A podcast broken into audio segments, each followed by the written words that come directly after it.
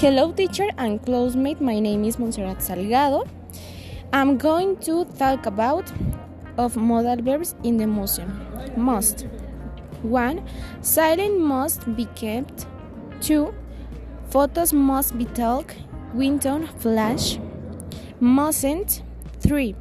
You mustn't smoke inside the museum. 4. You mustn't touch the art. Have to. 5. You have to cross the line of distance with the arts. 6.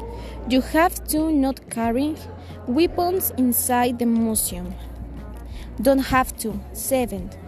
Don't have to take photos. Ah.